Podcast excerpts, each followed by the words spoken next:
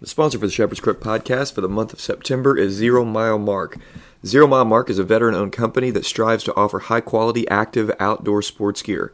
They are on mission to get people outdoors by offering an array of products like tents, backpacks, hammocks, sleeping bags, lighting, and more. All sales have a 30 day warranty and ship via two day shipping to 97% of the United States. And get this deal for a limited time only, listeners can head over to zeromilemark.com and take advantage of their free tent promotion. Yes, you heard that right. If you'll get online, add any item into the shopping cart that exceeds $30, a tent will appear automatically for $0. It's a free tent, easy checkout, and fast shipping. And guys, I have this tent. I also have a backpack from there and can testify it's great quality. It's a real deal. And Brian, the owner, is a really cool guy. I want you guys to get some stuff, get some products, get this free tent, and get outdoors, enjoy your life.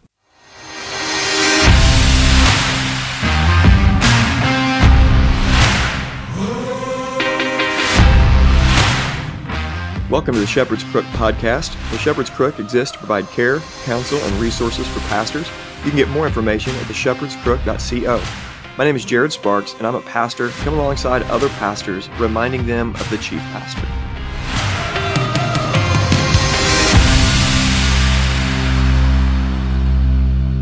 Well, welcome to the Shepherd's Crook podcast. I am excited to interview today a good friend of mine from way back. I think it's been about, what was it, Britt, 15 years ago? Uh, yeah, been 15 years. Yeah. Well, this is Ryan Britt, and he is the executive pastor of Church of Eleven22 down in Florida. Uh, how you doing down down there, Britt? Yeah, we're do- doing great, man. We're doing great. Just uh, enjoying Florida sunny days, keeping an eye on the hurricane. Yeah. So, what do people call you down there? Is it Ryan, or do they call you Pastor Britt, or what, yep. what do people call you these days? Yeah, Pastor Britt. We have a few Ryans that are pastors on staff, and so we all go by our last name. So, Pastor Britt is uh, the common usage. Okay, very cool. Well, why don't we pray, and then I'm, I'm looking forward to asking you a bunch of questions here, and and uh, just kind of picking your brain a little bit about life and ministry, and I think we'll have I think we'll have some fun. Great, Father, we thank you for this time. I just ask that you would give us wisdom as we just uh, think about life and this calling that you've called us to of pastoral ministry. And I thank you for Pastor Britt and his influence on my life and all that you did in my life through him. And I'm just thankful. And I just ask that this time you would direct it. And for all the listeners out there, younger guys in particular, uh, God, I pray that you'd help them navigate the questions that they have about life and ministry and all that you're doing in their life. And so use this time uh, to be as profitable as possible. And I trust that you're going to do that. It's in Jesus' name we pray. Amen. Amen. Okay, so for those that, that may not know who you are, would you just tell us a little bit about yourself, your family, and then what it is that you do? Yeah, man. Thanks for having me on, man. Look forward to uh, digging into it a little bit. Uh, yeah. Like you said, I am uh, Ryan Britt. I'm 38 years old, married to Jennifer for 13 years, and uh, I have two beautiful daughters, Anna Catherine, who is nine, and Abigail, who is six and uh, we've been serving at uh, the Church of Eleven22 for the last five years. We moved down here in 2014. Um, before that, I served in uh, Atlanta at a church called 12 Stone Church for about five years. And so, uh, yeah, man, that's the last decade of our life. And so we've been hanging out here at Eleven22 since uh, 2014. The church started in 2012, and we came on board about 16 17 months into uh, its existence. And so, man, we've been having a good time. It's going great. Gotcha. And things, I mean, if I remember right, things blew up pretty quick for the church. Didn't Didn't you come on and a wave of like thousands of people coming to Christ and getting baptized? And that's right. Yeah, yeah. So the church was a church launch is a, probably a better way to look at it than uh, um, your normal church plant. Our lead pastor had been serving as a teaching and executive pastor at a church called Beach Church and he had been there since the early 2000s and um, and they had started they started a contemporary service for younger adults at this church that he led. And it grew and grew and grew. And then the senior pastor of that church came to him and said hey i think it's time for you to launch out of your launch out your own church. And so they took about a year to get off the ground. And so they had more or less two churches meeting in one location for about a year. And then September of 2012, it launched out as the Church of Eleven22. And so first Sunday, they had a ton of momentum going in. And so first Sunday, they had about 3,000 folks showed up the first weekend. And, wow. Um, and then it settled in.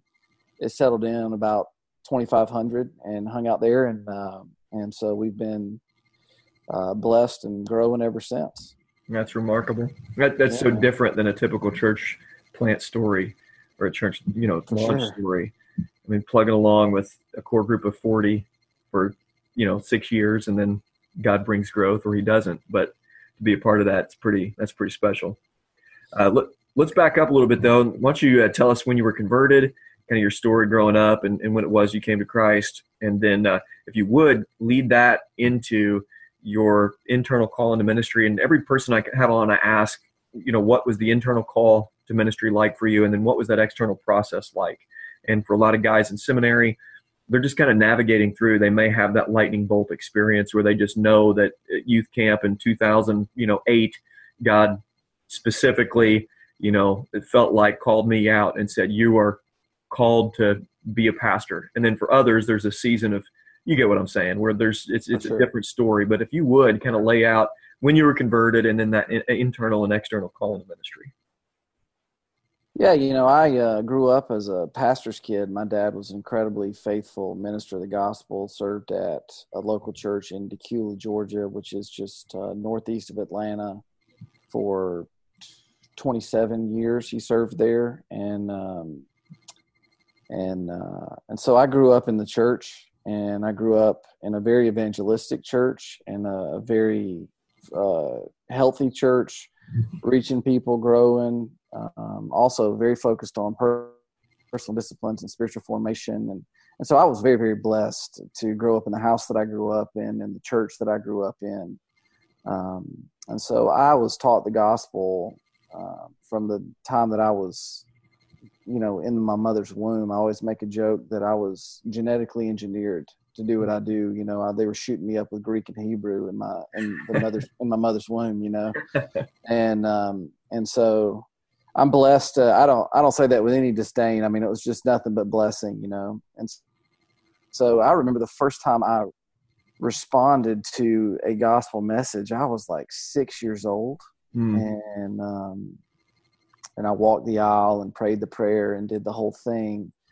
And that's similar events like that happened throughout the course of youth camps and events and retreats, but I didn't surrender my life into the lordship of Jesus. I didn't understand lordship really until I was 15 years old, mm. and um, and so I really count that point as surrendering my life to Christ. Um, you know, not to get into the theology of it all as much as just that's when my heart came alive to the things of God more yeah. than just religious duty or religious practice, and um, and so surrendered my life then and um, really marked with the conviction of the Holy Spirit, you know, and for a teenage boy wrestling through all the stuff that teenage boys wrestle through, conviction was very real in my life and I was very mm-hmm. sensitive to it. And, and, um, and so that's where I would really say that I started following Jesus. And it wasn't shortly thereafter where I surrendered to the ministry. I was probably 16 and because of my dad's opportunities and faithfulness in ministry, I got a lot of chances early that not a lot of people get. You know, I was preaching at my high school and I was preaching in my youth group and leading Bible studies and getting asked to travel around our community and speak at different youth events as a teenager. And so um, I started I started really coming alive to ministry then and then I never even it was almost like I didn't even have any other options. I never even really considered anything else. Once my right. eyes, really the eyes of my heart, got set on the ministry, um, that was it for me. And so I started my first internship. I was 16 years old in the local church, and um, I've been working in and around the local church ever since. So okay. that's how it happened to me and for me. Now I met you. I think it was you were probably 23 or what was it? So in 2005 when you were on staff with Student Life. I think I met you the year before because you were traveling with Wade. What was Wade's name? The runner Wade that was real hyper. Wade Morris. Yeah, Wade Morris. Yeah. yeah. Is, he, is he still out there preaching? He is, man. He's still is doing he? it as far as I know. I catch up with him about once a year, but I think he's uh, he's still out there preaching youth camps and revivals and doing the itinerant thing. Awesome. I remember him. He was talking about a book he wanted to write about youth pastors, and one of the chapters was that "Youth Pastor, Why Are You So Fat?" I don't think he ever wrote that. I thought if he ever wrote that book, I'm definitely opening up that chapter and thumbing through that and reading that yeah. one for sure. But uh, I met you, so I met you, I think, in 2004, and you were this intimidating dude. I mean, you you're just a couple years older than me, but man, I was terrified of you.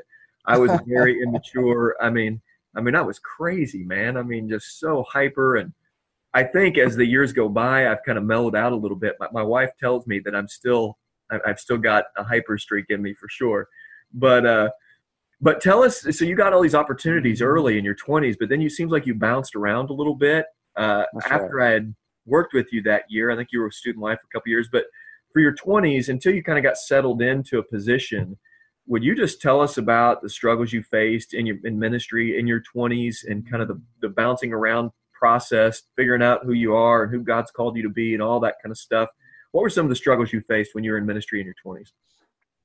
Yeah, it's a great question. You know, right out of college, when I was in college, I did a lot of itinerant ministry, and I served part time as a college minister at a local church that was pastored by a gentleman that my dad led to Christ when he was a teenager. Wow. And, um, and so I got to serve as a college ministry, and I was terrible. I mean, if that guy didn't love my dad, he would have never kept me on staff. And, um, you know, I just, uh, was inconsistent, and I thought that ministry mm. was all about um, was singularly about preaching sermons, mm. and and, um, and so after college, I was doing the itinerant ministry thing. That's how I got to know Wade and some other guys, and they introduced me to mm. student life, and um, and student life was a great opportunity for me because it got me out of kind of the Atlanta circle, and I moved to Birmingham. Nobody knew who my family was. Nobody knew who I was, and nobody cared. And yeah. and so because um, even when I went to college, my older brother, who is also in ministry, who's now a lead pastor and doing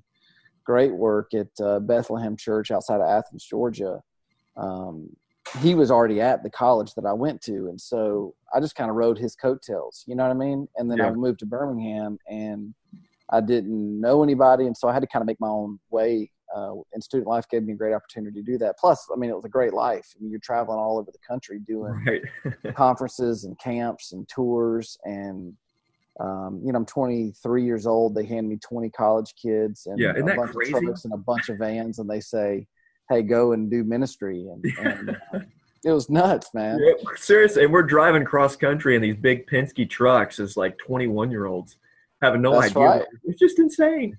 It's crazy. It was, yeah, man. But man, what a great experience. And um, and so, you know that that season for me was really focused on the people that I led with, the, staff teams that that I was given, and the youth pastors that I got to know through all the camps and conferences where we got to serve local churches that way.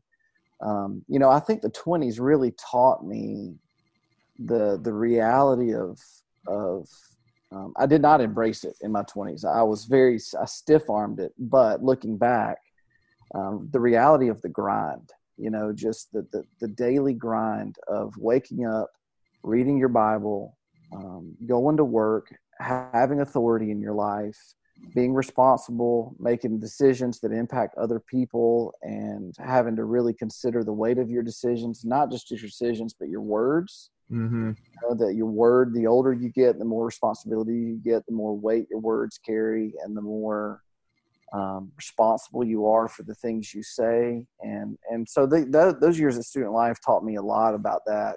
And um, you know, the, but the nature of student life was you travel, you set up a camp, you run a camp, you're with people for four or five days, and then they're gone, and then you move mm-hmm. on to the next thing. And so it, it wasn't consistent ministry, ministering to the same group of people and shepherding the same congregation. It was very, you're moving in and out, moving in and out. And it was awesome and you build a great network. And you get poured into by some of the best and godliest people in the country for sure.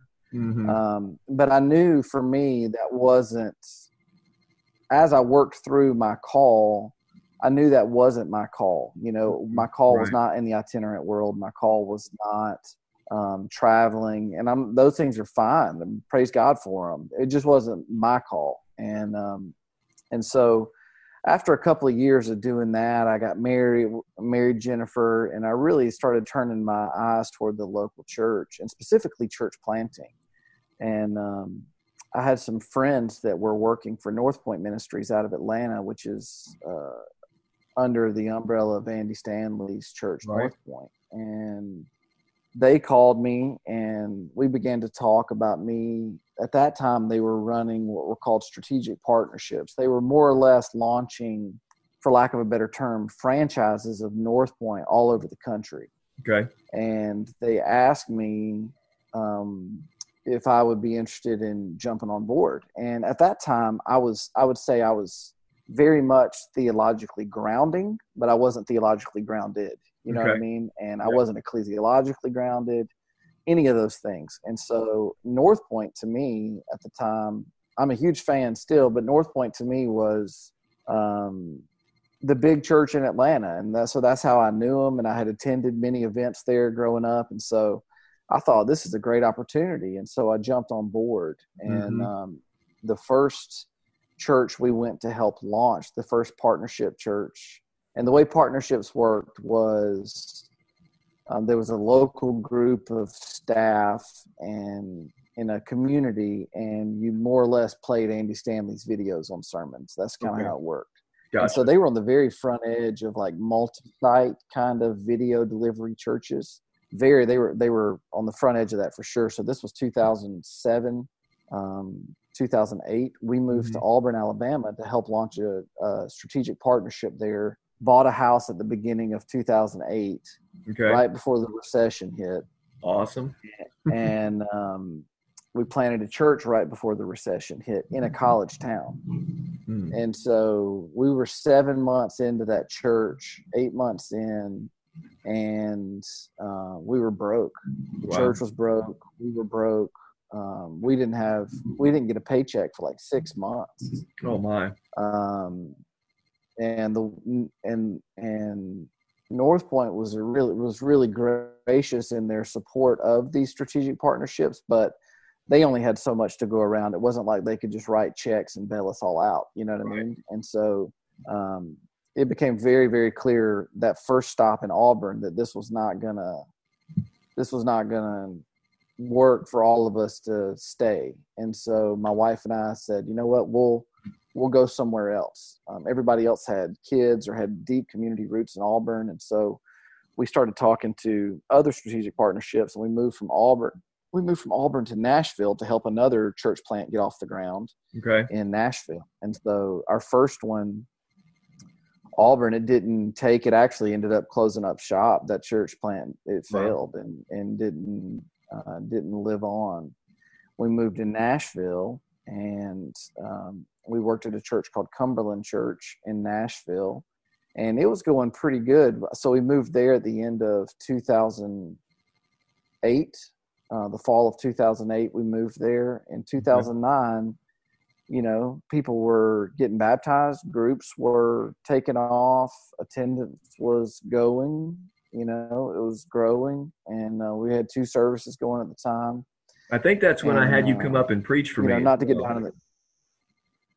I was, yeah, that's right. When you Yeah. were, you had planted the other church that was meeting in the uh, community right. center, Yeah, and uh, that's right. And so we were in Nashville, and it was going okay, and uh, really enjoyed the men that I was serving with and the team I was serving with, but there was a lot of, um, man, it, it, there's a lot of bumps in the road. Let's just say in in the system uh, between of how these churches were working Okay. um, and uh, the lead pastor, uh, more or less, he got into some conflict with the leaders out of Atlanta, out of the North Point system in Atlanta, and um, they let him go. And so we were seven months into that church plant, and he was let go. And it became really, really clear that we couldn't stay in Nashville either and Wow. um, that that church was not going to stay healthy or sustain. And so we um, at that time did not know what to do and just had just found out that my wife was pregnant with our first daughter and um, and so we just started praying and at that time my older brother was serving at 12 stone church in atlanta and 12 stone was really starting to grow and take off and honestly after being in two church plants um, you know, both with some really good things going, but honestly, it was just a struggle. You know, mm-hmm. we, we retired and I was young. I was still in my 20s and, you know, I was wrought with angst and frustration. And a lot of that was self imposed. You know, when you're in your 20s, you think you got it all figured out and you think your right. ideas are the best idea. At least I did. I thought my ideas were the best ideas. And seemingly every idea I had wasn't working. And so I was confronted with failure, you know, on mm-hmm. top of things actually not going good. It wasn't like I was in this big safe system where all the a very established world could just bail me out of my, you know, arrogance, if you will. I just we were struggling, you know, and right. by God's grace, um, by God's grace, my brother calls me one day and says, "Hey, we're hiring um, at 12 stone. Would you be interested? And i said yes sir i would. And so that's great. in short order we packed up from nashville and um, we january of 2010 we, we started full-time at 12 stone church in atlanta and honestly it was a godsend you know i i, I didn't know any of these folks i'd never um, never heard of them really um, but some good friends were there um, serving at the time. My brother was there, and 12 Stone was a real season of healing for me. Okay. It grounded me in local church ministry. Uh, 12 Stone, they are radically committed to spiritual intensity, uh, very, very focused on prayer and cultivating intimacy with God and hearing God's voice, and not just um, not just the mechanics of ministry, but really the the spiritual side of walking with God and being a people um, surrendered to God. And so to sit under these men of prayer was a real like season of healing for me. And even in 12 Stone, I brought in a ton of my own baggage, which was, you know, um, again, you know, you just think you, you know how to do it and you've got good ideas and you need to be heard. And I realized I was about I was about a year at 12 after a year at 12 Stone. 12 Stone's a large church, multi-site, lots okay. of campuses. Um, and I was there for about a year and I and I sat back one day and I was like, I don't know that anybody even knows I'm here. Like like there's a ton of staff. Nobody was sitting around going, you know, you know, oh, Ryan Britt's here or whatever. Nobody cared. Right. You know what I mean? I was just, they cared about me, but they didn't care about necessarily my, you know, my opinions or whatever. I had not earned the right to, to say and to be heard, you know? Right. And, um, and so I really learned there the value of building volunteer teams and loving lay people and equipping the saints for the works of ministry and that my job was not to be out in the front you know preaching all the sermons or leading and rallying the troops. My job was to be washing feet. My job was to be wow. listening with ears to hear. My job was to help people step into life-giving points of service in the local church and to and to use the gifts and the talents that God had given them to do ministry. And so, yeah, um, 12 Stone, man, they, they were they were great at putting us in a, in a position whereby we had to take ourselves out of the center of the narrative so that Jesus could be in the middle of the narrative and that the saints of the local church could be active in that ministry. And um, man, it was great. And so uh, I was there for years. And after about a year serving there, they I, I was able to step into the director of missions, which is uh, was an incredible blessing. And so I spent the next three years traveling all over the world, helping 12 Stones partners get established. And so I was traveling overseas 12 to 15 days a month, like wow. seven, eight months a year. I went all over the world. And, um, and so I got to see cross cultural ministry, got to better understand community development, really got to understand church planting um, because we worked with a lot of church planners in a global context. Okay. And um, really, really got my head around um, what it took for a group of people to sit and to pray and to trust God and to launch a church in a community. And most of the communities where we worked in were impoverished communities.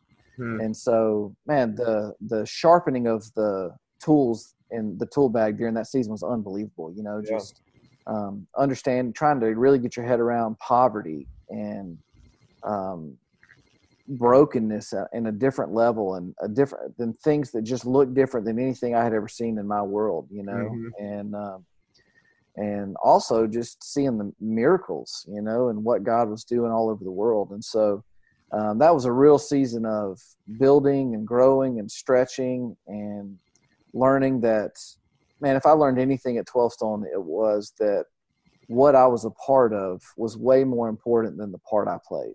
That's good. And that, that lesson has stuck with me throughout the years. And we try to teach our staff that now, you know, is okay. that what we're a part of is way more important than the part you play. If you get focused on your little part, which is important for sure, but if you get so focused on the part or the role you play, you will miss out on the bigger story that God's telling and the bigger thing that God's doing. And um, and so that was 12 stone for me anyway. Yeah, that's good.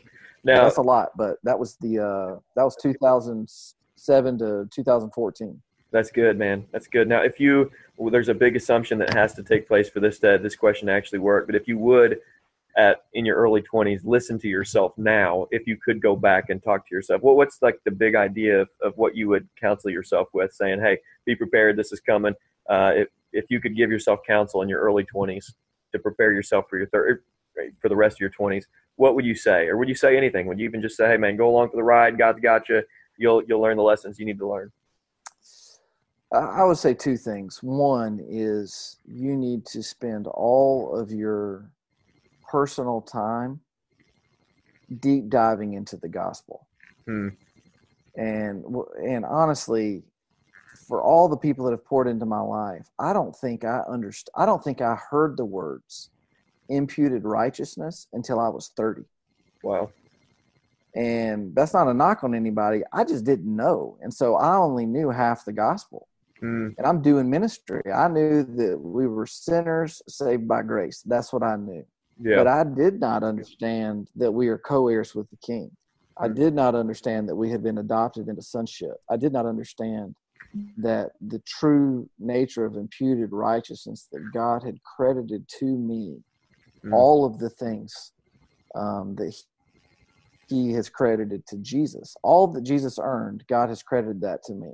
Yeah. And not having that as a base of identity and not having not doing ministry from that place man it is it is very hard without that to do ministry with joy. Yeah. It is very hard without that to do ministry with peace in your life with with confidence that um, god does have this. You know what i mean? Like yeah. it's you, you get trapped in the cycles of the approval of man and the approval of self and trying to merit your worth through your actions and through your intelligence and through your knowledge and your experiences and you're trying to earn that approval and trying to ground in that identity but you just it'll never take. Yeah. Um, and, and so you spend a lot of time on the hamster wheel of self just running around. What's wrong with me? I got this. What's wrong with me? I got this. What's wrong with me? I got this. And you're just mm-hmm. doing laps around this cul-de-sac, you know? Yeah. Um, and so I would say the guys in their 20s, like, do not assume that you have dug deep enough into the diamond that is the gospel. Mm-hmm. Um, dig as deep as you can because that is the foundation by which all healthy ministry will be done for the rest of your the rest of your time, which hopefully will be long and fruitful. So that's to be the first thing and the second thing is um, really trying to work on having listening to hear versus listening to respond. Mm, yeah. You know, when I was in my 20s, I, I'm listening. I was passionate, passionate about a lot of the right things and good things for sure. I was very passionate, but in, in a team meeting or in a uh, time ministering with somebody in our church or ministering to a family or um, whatever the context was, I would very much be listening, just waiting on my turn to talk, mm-hmm. versus listening to really understand what was going on in the hearts of people and listening, trying to understand and empathize and to ask the question, man, what is it like to be you? And then have ears to actually hear what's it like to be them. Um, man, I missed out uh, on a lot of really good heart level ministry um, because I was very, very focused just on um, saying the right thing and mm-hmm. getting on to the next thing. Yeah. You, you know what I mean? And yeah, so, absolutely. Um, deep dive into the gospel and then having ears to hear versus hear listening just to respond. Those would be two things I'd offer people in their twenties for sure. That's good. That's really good. So helpful. I'm going to put those two things specifically in the show notes because I think those are really applicable to a lot of people listening. Really helpful for me you know, I remember imputed righteousness. It really, it was kind of like the gateway drug into the wonder that is grace. You know, you you kind of step into that, and then you know, listening to uh, to grow or not just to respond. Man, that's been the story of so much of my life. Is I've I've got wisdom. I need to be heard. I'm the one who can see this in the right angle or the, the most biblical manner, and you know, I really will bring some biblical clarity here. So let me speak into this, and that's mm. just that's such a helpful uh, way to phrase that to get people thinking, and uh, that's it's just so good. So now you've talked a lot about being in the trenches with people, or shepherding, or caring people, and the the caricature of the executive pastor is the is the kind of guy that gets stuff done. And and from from when I know you, if you're similar today, is when I knew you. You're kind of a guy that hey, get stuff done, put your head down, square up your shoulders, get to work, get it done. And uh, you know, a lot of executives get that, pastors get that rep, you know, and there are very few who actually care for the people. Well, that again, that's the caricature. But it seems like you've you've had training ground where God has brought you through. Like, hey, we're we're in this because we want to see people uh, change by the power of the gospel, people walking and, and worshiping God, and we want we want to be people who pastors who care for people who actually shepherd the flock of God that's among us. And so, um, how do you maintain a pastor's heart when you've got so much stuff to get done? You've got X's to X's and O's, I's to dot, T's to cross, stuff to get done. How do you do all that and not miss the people that God has given you to care?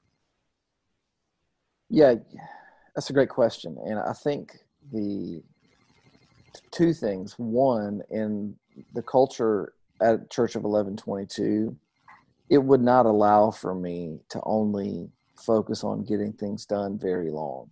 Um, we are we are very focused on the the the priestly ministry, even with our staff and um, you know our key leaders and key volunteers and key influencers. I spend a lot of time with those folks for sure. Um, um, but it's very much priestly work. It's not just organizational work or organizational leadership. That's definitely a part of it. It would be, I mean, you know, having the gift of leadership is just what, what it is. You know, you just get the opportunities to lead stuff. And what I what I tell our team all the time is, and I preach this to myself, is that I have a job. It is my choice on whether I'm going to do ministry in my job every day or not. Because I can just wake up and do a job. I can go to meetings. I can reply to emails. I can balance budgets. I can help plan strategic growth strategies and talk about where do we feel like God's leading us next and all that stuff. For sure, we can do all that stuff. Inside of all of those things, there are the choices in how we treat people. There's the choices in are we going to keep this thing laser focused on the person and work of Jesus Christ? Um, all the way down to how we start meetings and how we end meetings. How much of my calendar goes to ministering alongside of our congregation how much of our how much of my time goes to doing priestly work mm-hmm. funerals and weddings and counseling um, you know and so my job is actually the executive pastor of ministries we have an operations director we have a okay. CFO, we have a cfo okay um, and they're very they're very brilliant they're very good at their jobs and so it actually affords me a ton of opportunity to do the work of the ministry. Awesome. And um, and so in our culture, I, I wouldn't. My job is to very much underneath the authority and leadership of Pastor Joby, our lead pastor, is to be the um, the lead ministry foot, is to set the example in ministry, is to be mm. the lead um, to the lead culture carrier. Yeah. You know, and so if that stuff gets out of whack for me, then it's just a domino that will will trickle, and it, and it and it very easily could. You know, we're all in the world we live in prone to getting busy and just yeah. being busy for busy's sake. And um, but we really fight hard against that, and um, and so I think for me, it's just about intentionality. You know, it's it's practically it's looking at my calendar the night before and saying, okay, I'm meeting with these people tomorrow. God, God, will you give me grace in this conversation? Will you give me discernment? Will you help me um, to be your mouthpiece, or will you just yeah. help me to be your ears? It's just the intentionality of you know I, I want to do ministry, not just do a job. And yeah, and so um, that's a lot of it, you know. And then just prioritizing my time accordingly. Yeah. And if I don't put priestly ministry on my calendar, then you know I could go weeks and weeks and weeks without sitting with somebody and yeah. rejoicing with somebody who's rejoicing or weeping with somebody who's weeping. And you know, I that's not what I signed up for. I didn't sign up to go to just you know have campus planning meetings or uh, you know, and that's all good, but that's not what I that's not what God called me to. And yeah. so um, I can you can you can run real dry if you don't stay focused on the things God called you to. Yeah, that's good. And I, I think with the the busy work that's available for all of our lives, not just in pastoral ministry, but in fact, actually, Eugene Peterson wrote a really provocative chapter in the uh, the Contemplative Pastor. It was called the Unbusy Pastor or something like that. And he has a mm-hmm. line in there. He talks about he says that the busy pastor is the lazy pastor, and the reason is because he lets everybody else dictate his schedule, and he doesn't take control mm. and schedule what is what, what is prescribed in the Bible for me to be and do as a pastor. And I think calendaring is so huge for me. Having a calendar in in in my breast pocket and being able to pull an actual physical calendar out and putting things down has been really transformative to me. And uh, if not, you're absolutely right. Busy work and just meetings and the the again, not that those things are unimportant, but there's just so many things that can just actually push out sitting down and discipling somebody and sitting down sure. and, and being at the hospital and weeping with somebody, as you say. Now, I'm assuming on your calendar is the most important priority, you know, First Timothy 3, Titus chapter 1, that if we can't manage our own home, we have no business being a pastor of the household of God.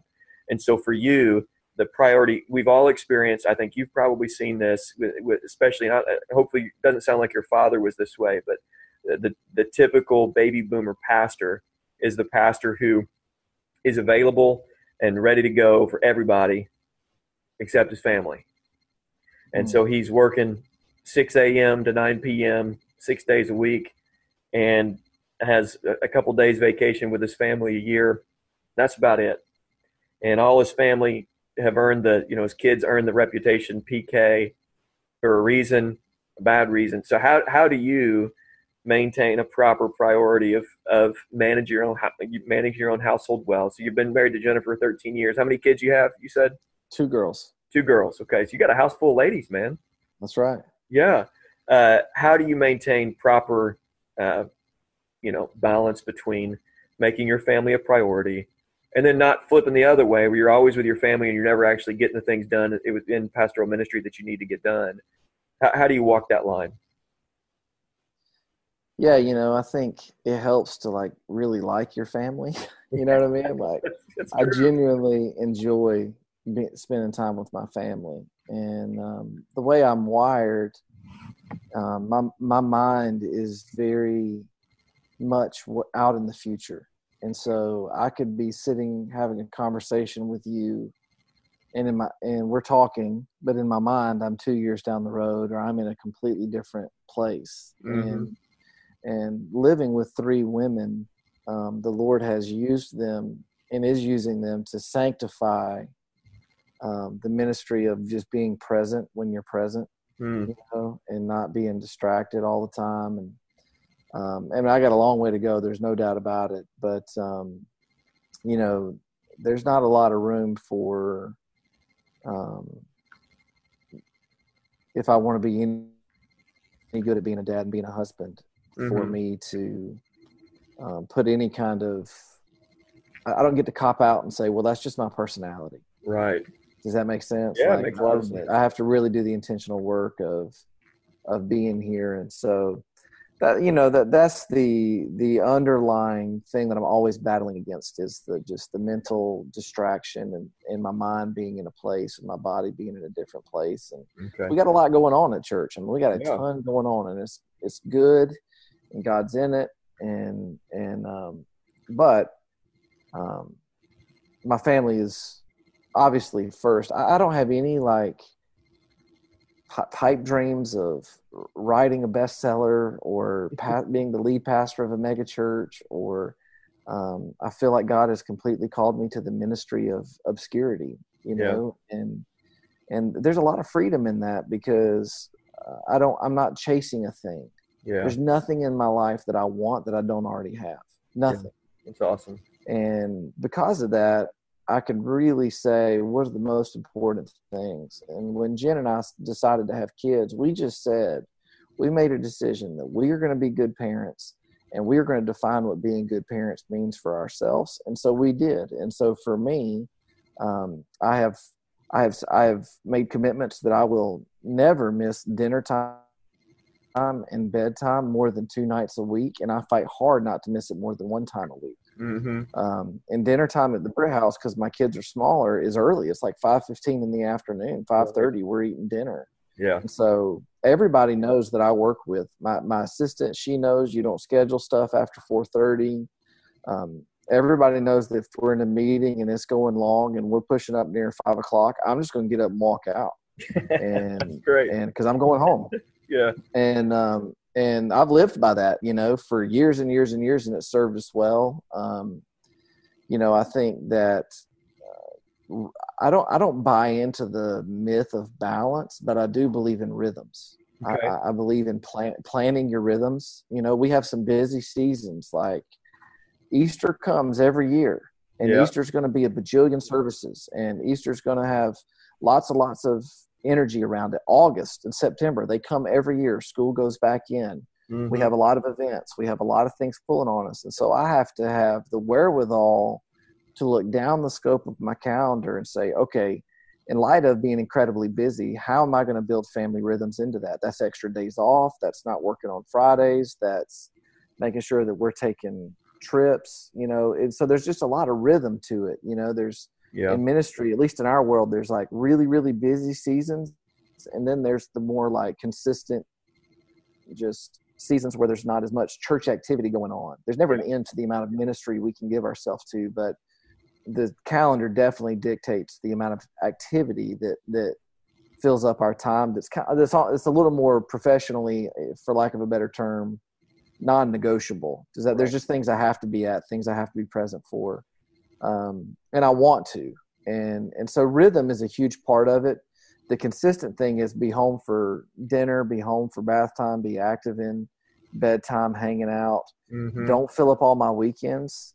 You know, um, I try not to have any. I try not to have any more than one weekend a month where I'm um, leading a retreat or leading a conference or I'm out on a mission trip. Um, and so I try to really just balance those rhythms um, okay. I try to maximize vacations when we go on trips. Like we took a trip to Montana this summer as a family, um, and it's pretty much phone off. We're into it. We're having a good time. So you wear a cowboy hat. Do, no, but we did go horseback riding. Okay, and, uh, we, go. we, went horseback riding up a mountain in Montana, which is pretty epic. And, nice. Um, yeah, so I mean, nothing. There's nothing brain busting about it, and I think that's the re- reality of leading in the local church is mm-hmm. that uh, the tips and the the whether it's Eugene Peterson or John Ortberg or um, Pete Scazzero or whoever, there's a ton of resources out there that say this is healthy. Yeah. The question is, will you choose it? Yeah, that's good. Will you will you choose healthy? There's a roadmap to healthy. Men have mm-hmm. gone before us, and they have laid the foundation. Um, there is a rhythm to healthy family and and um, you just got to choose it and not let um, you know, not let other things make you slave to their agendas as much Good. as just saying these are non-negotiables. I call them resolutions. You know, it's uh, Jonathan Edwards' hundred resolutions. You know, and that's where I got it. That resolve is making decisions that are going to make all your other decisions. Mm-hmm. So we mm-hmm. made a decision. We're going to be good parents. We define good parents by time, mm-hmm. quality time, intentional time. And so we fight hard to keep that decision has made all these other decisions. So there's hundreds and hundreds and hundreds of things that have come, good things, yeah, that I've said no to over the years because I already made a decision that said I'm not doing that thing because I said I'm going to be home. You know what I mean? That's great. So that's great. That's it. Yeah. All right. One last one. I'm going to give you an opportunity to speak to the grace of God. It sounds like there was a pretty defining season when you're around 30 years old. But final question Why do you love Jesus so much? Yeah, you know, it's um, sometimes I feel like I am in this perpetual state of learning who Jesus is for the first time over and over and over again. You hmm. know, and um, the the thing that's really been on me lately, uh, the fresh word, if you will, the, the fresh truth that Jesus has shown me about Himself is, you know, uh, Romans two four says that it is God's kindness to us that leads us to repentance. Hmm. And I would say for many years I would have thought it was the knowledge of God or the omnipotence of God or the judgment of God or the vengeance of God or God's holy wrath or his holiness or God's sovereignty led us to repentance. And I know ultimately it does, but Romans 2 4 says all of those things are true about God. They're reflected in his nature, they're reflected in his character. And yet, while all of those things are true, he has shown me kindness. That's and it is that and it is that that extension of kindness that act of kindness that leads me to repentance. And um, I've going back to imputed righteousness. One of the things I, I, just preached on it this past weekend, and it's just so fresh in, in my my heart is Jesus. You know, John one one. He's the Logos. He is the spoken word, the revealed word of God, and that he is God's voice to us, but he's not just God's voice to us, but he is also God's tone of voice toward us. Yeah. Mm. So when you ever think about what does God sound like? What is God's posture toward me? Mm-hmm. For many years, subconsciously, I would have believed that God's posture toward me was, yes, he loved me, but he was pretty frustrated with me because right. I'm just frustrated. Mm-hmm. And that he was snapping at me like a dad who's being impatient with his kid trying to get out of the house, you yeah. know? And that's how I kind of believed God was toward me, and that that um, false narrative has been completely peeled back layer by layer to where I realize now that Jesus is God's posture toward me, mm-hmm. and and that His tone of voice toward me is kindness, and and so man, I, that that is the fresh thing on me right now. Why why do I love Jesus? Well, obviously because He lived the life I could never live, mm-hmm. died my death in my place, and then rose again three days later, and then gave me all the victory that he won yeah, by yeah. giving me faith to believe it, of course. Um, but the practical way that that weighs on me every day is it is just God's kindness, unending. He is never, he, Pastor Joby says this all the time, that God can't be dissatisfied in me because he, he'll never be dissatisfied in mm. Jesus. Yeah. And so he is completely and totally satisfied in the work of Christ. Therefore, he is completely and totally satisfied in me because he has hidden me in Christ. Yeah, and awesome. um, that that to me is um, that's the last year probably last six months of just following Jesus and a um, couple of great resources. I don't know if you've ever read Soul Keeping by John Ortberg. I have. I actually read that last uh, last year, the year before, I think. Man, it's great. Yeah. Emotionally Healthy Leader by Scazzero. A lot of that stuff, stuff that I've just been working in, and that soul work of being a son mm-hmm. first before you're a leader, before you're a pastor, before you're whatever. That you're just yeah. a son. And um, so that's um, that's my answer. Awesome. Well, man, Britt, I appreciate your time today, and it's it's been a lot of fun, and and uh, for everybody listening, thanks for listening in. But yeah, Ryan, appreciate it, man. Thanks, bro. Thanks for what you're doing here, man. I mean, uh, there's not enough pastors is a it's a lonely road, and so yeah. that you would carve the time out to try to walk alongside guys means a lot. So I appreciate you inviting me in. Absolutely. Yep. Thanks a lot, man. Hey, God bless you, buddy. Thank you for listening. For more information, please visit theshepherdscrook.co. For care and counsel, please call, text, or email to set up a session. You can follow The Shepherd's Crook on Twitter, Instagram, and Facebook. And please consider sharing this episode and leaving a review on iTunes or whatever other podcast platform you use. And let me encourage you to remember Jesus Christ.